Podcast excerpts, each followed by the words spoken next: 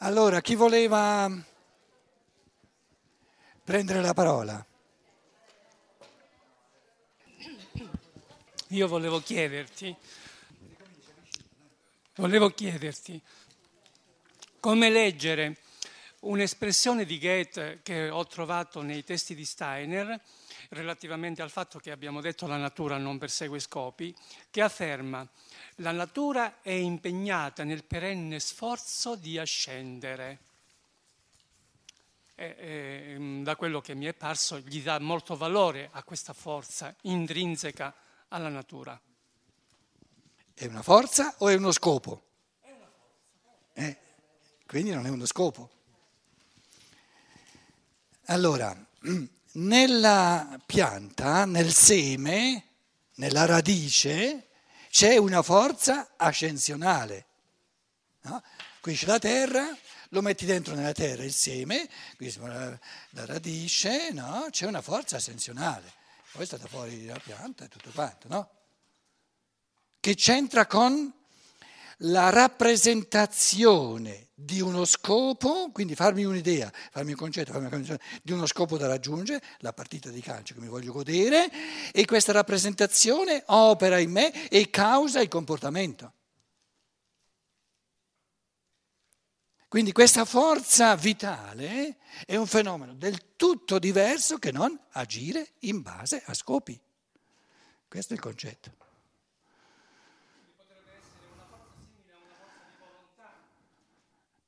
No, no. Volere qualcosa è specificamente dell'uomo, è specifico dell'uomo. Dio può volere qualcosa soltanto se fosse uomo. Perché io posso volere qualcosa soltanto se tra volere e realizzare passa un arco di tempo. Ma nella espressione le forze di crescita sono simili alle forze di volontà? No, no, no, quello ce lo aggiungi tu. No, no, mi ricordo benissimo questa cosa è in attinenza a dove ho letto le forze di crescita che sono molto affini alle forze di volontà. Ah, affini, sono simili.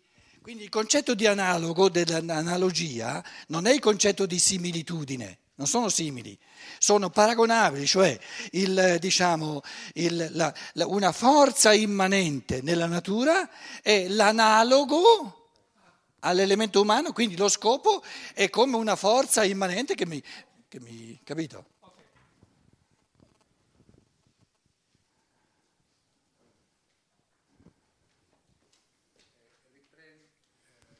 riprendo il concetto di Carmine, no? Eh, volontà fluente, quando... Eh, volontà? Volontà fluente. Fluente. Quando, fluente, questa è un'espressione che io ho trovato sempre nel, eh, in Steiner, ovviamente, quando in meditazione uno osserva un prato, per esempio, fiorito, eccetera. No, no, no, no. Se noi adesso ci riferiamo a citazioni, prima di tutto, eh. ogni citazione è un estrapolare, un portarci fuori da un, da un contesto che già abbiamo. Mm. E secondo, se proprio volete citare, cit, citateci la cosa, eh, per, altrimenti... Il, il, mondo dei sensi e il mondo dello spirito è un... No, ma... È un, è un libro di... No, adesso tu vuoi costringerci a riferirci a qualcosa che è del tutto vago, non serve al pensiero, scusa. Di le cose con, con, con parole tue. Eh, mi ricordo di questo che dice in meditazione sparisce eh, praticamente la visione del prato fiorito e uno ha l'esperienza di volontà fluente. Eh, quindi di più non so dire, io naturalmente non, no, non sono riuscita ad avere questo tipo di percezione, quindi non te lo so dire, l'ho, l'ho solo letto. Allora,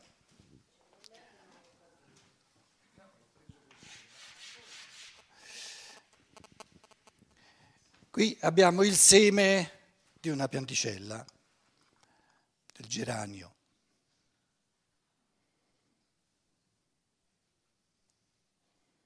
messo nel suolo, nella terra.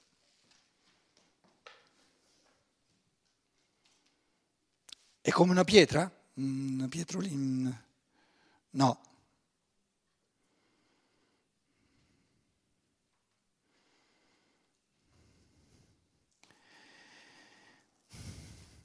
c'è. Adesso lasciamo stare ogni citazione. Restiamo nell'umano, nel campo di ciò che tutti percepiamo e nel campo di ciò che tutti possiamo pensare. Altrimenti, eh, se, tu, se tu citi, eh, ci porti fuori, non serve a nulla, capito? Quindi io mi riprometto di dire soltanto cose che ognuno capisce cosa sono e, e le sa pensare lui. Allora ci porta avanti la cosa. Se non è una pietrolina, se è una, se una pietruzza, resta tale quale, non cambia nulla, non, eh, dopo mille anni magari un, un pochino più piccola. Se invece è un seme, noi eh, intendiamo dire un seme ha un dinamismo. Qui dobbiamo usare parole che si riferiscono a qualcosa che poi salta fuori, ma lì non lo vediamo ancora, però salta fuori. E, e, quello che salta fuori noi lo conosciamo, lo percepiamo, pia- in questa pianta qui lo percepiamo. E io so che questa pianta qui all'inizio era un seme tanto quanto quello. Allora dico, se da questo seme salta fuori tutta la pianta, vuol dire che non c'è soltanto il minerale, qualcosa di morto qui, ma ci devono essere, diciamolo ehm, lo, met, lo, metto rosso in modo che si, che si, che si veda bene, no? eh, qui delle, delle, delle, forze, usiamo la parola forze, no? Delle forze vitali, forze che fanno crescere.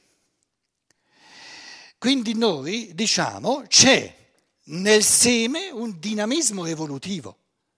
Il seme non mi evidenzia tutto quello che farà stata fuori. Cioè il seme mi promette di fiorire, che, che si evidenzierà sempre di più quello che all'inizio è nascosto.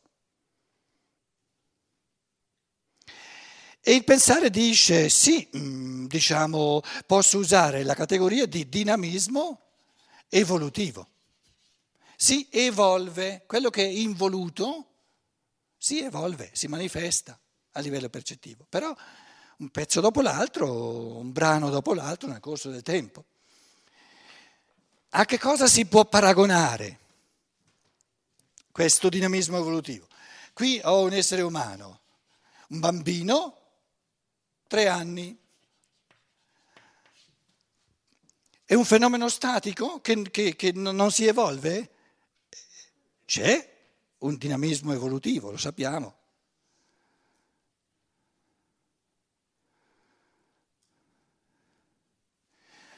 in quanto dinamismo evolutivo è paragonabile, però non è lo stesso tipo di dinamismo evolutivo. Quindi il concetto di analogia è che tra fenomeno e fenomeno ci sono elementi paragonabili ed elementi non paragonabili, altrimenti sarebbe lo stesso, lo stesso fenomeno, non due fenomeni diversi. Quindi ogni volta che si fa un paragone, ogni volta che si fa un'analogia, si tratta di individuare nel pensare quali elementi sono paragonabili e quali non sono paragonabili. Sem- quando si fa un paragone bisogna sempre sapere dove il paragone calza e dove non calza.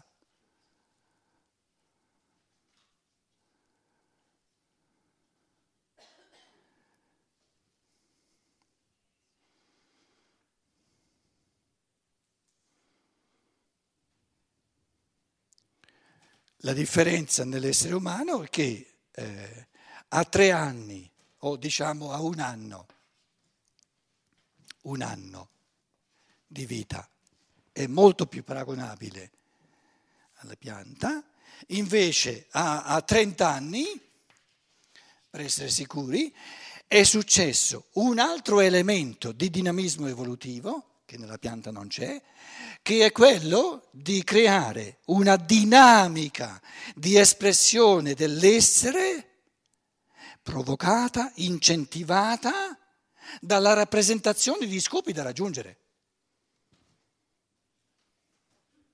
Certo che è un dinamismo evolutivo anche quello, però è del tutto diverso che non il dinamismo evolutivo insito nel seme. Però sono paragonabili nel senso che sono, tutti e due sono dinamismi evolutivi, che cioè si, c'è una potenzialità no, insita che però si manifesta, si rende percepibile gradualmente nel corso del tempo, non tutto in una volta. Quindi c'è un dinamismo evolutivo specifico del, del, del, vegetale, c'è un dinamismo evolutivo specifico dell'animale e c'è un dinamismo evolutivo specifico dell'umano. In quanto dinamismo evolutivo ci sono elementi paragonabili, ma in quanto diverso ci sono elementi che non sono paragonabili. E il non paragonabile in assoluto è l'agire secondo scopi.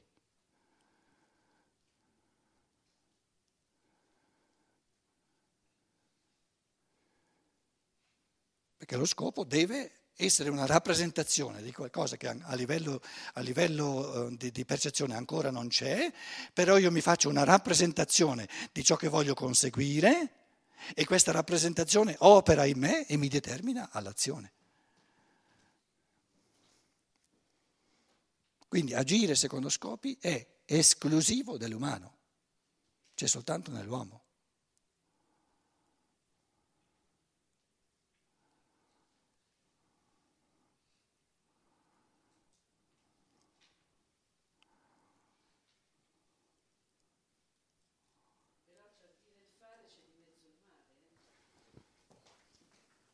E con questo cosa vuoi dire? Muoversi.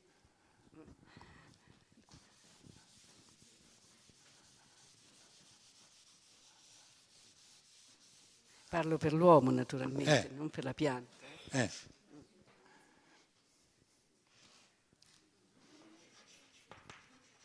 Tra il dire e il fare.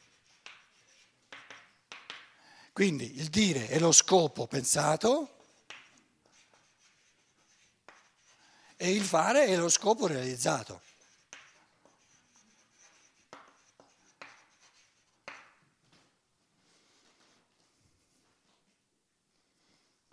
Perciò mi posso fermare alla prima fase senza mai, mai raggiungere l'ultima, la seconda. Allora, questo mm, proverbio, questo assioma, diciamo, no? Se il pensare lo coglie in un modo intelligente, lo realizza in un modo intelligente, ma l'essere umano non è costretto a coglierlo in un modo intelligente, lo può cogliere dal lato di comodismo. Siccome, siccome il divarico tra il dire e il fare è infinito, non parto neanche è la scusa per non fare nulla.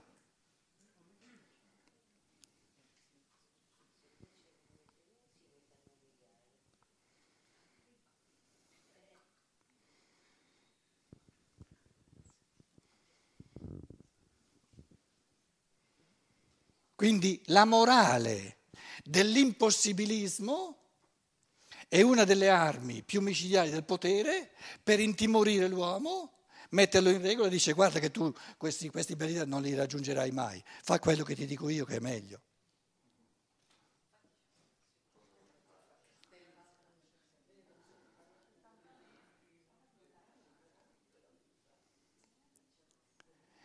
Invece pensato giustamente, se tra il dire e il fare c'è di mezzo il mare, benvenga un mare con infiniti passi evolutivi che non finisce mai, perché io non voglio essere mai morto.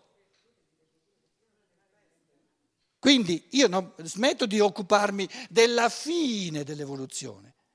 Per certa gente gli scopi o pensa a scopi enormi che non sono raggiungibili per avere la scusa di non fare niente, e perché non pensa agli scopi, a ciò che posso realizzare subito, qui e ora, poi il passo successivo, poi il passo successivo. Io dico, ma se la neve non mi permette di... Eh, io non posso tornare in Germania domani, allora no, ma eh, eh, faccio un passo dopo l'altro, no? Quindi l'arte dei passi uno dopo l'altro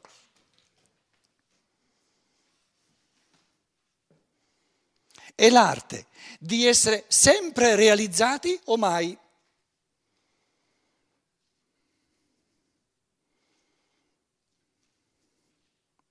Quindi l'autorealizzazione, l'essere umano la vive o nel presente o mai. Perché un'autorealizzazione che io rimando a domani non c'è, non c'è mai. Domani è il giorno che non viene mai.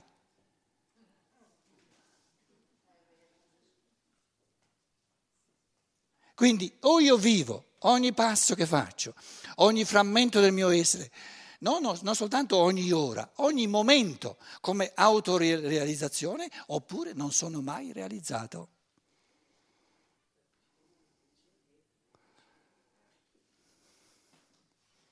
Quindi tra il dire e il fare non c'è neanche un passo, perché un vero dire è un fare.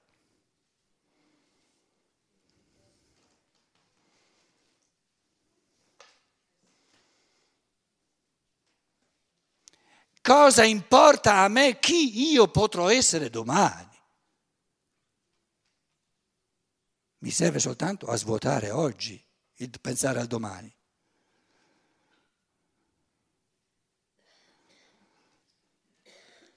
Voglio dire, la libertà o è adesso o non è mai.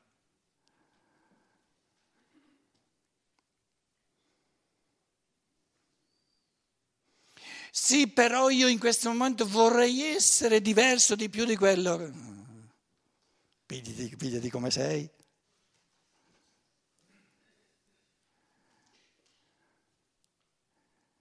Se non ti godi come sei, non sarai mai meglio di quello che sei.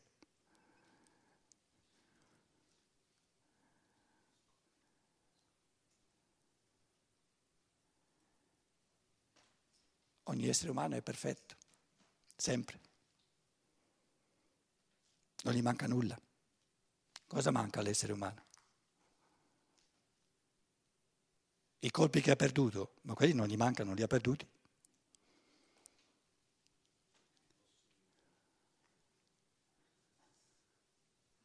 Ripeto il pensiero, no una sberla tutti i moralismi di questo mondo. Eh? Immaginate quanti sensi di colpa si mettono addosso, che dovrebbe essere meglio, dovrebbe essere più perfetto, e dovrebbe, è un po', eh, eccetera, eccetera, eccetera.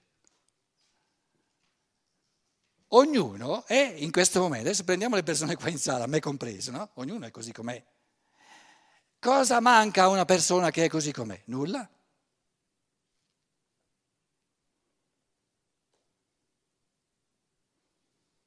Nulla.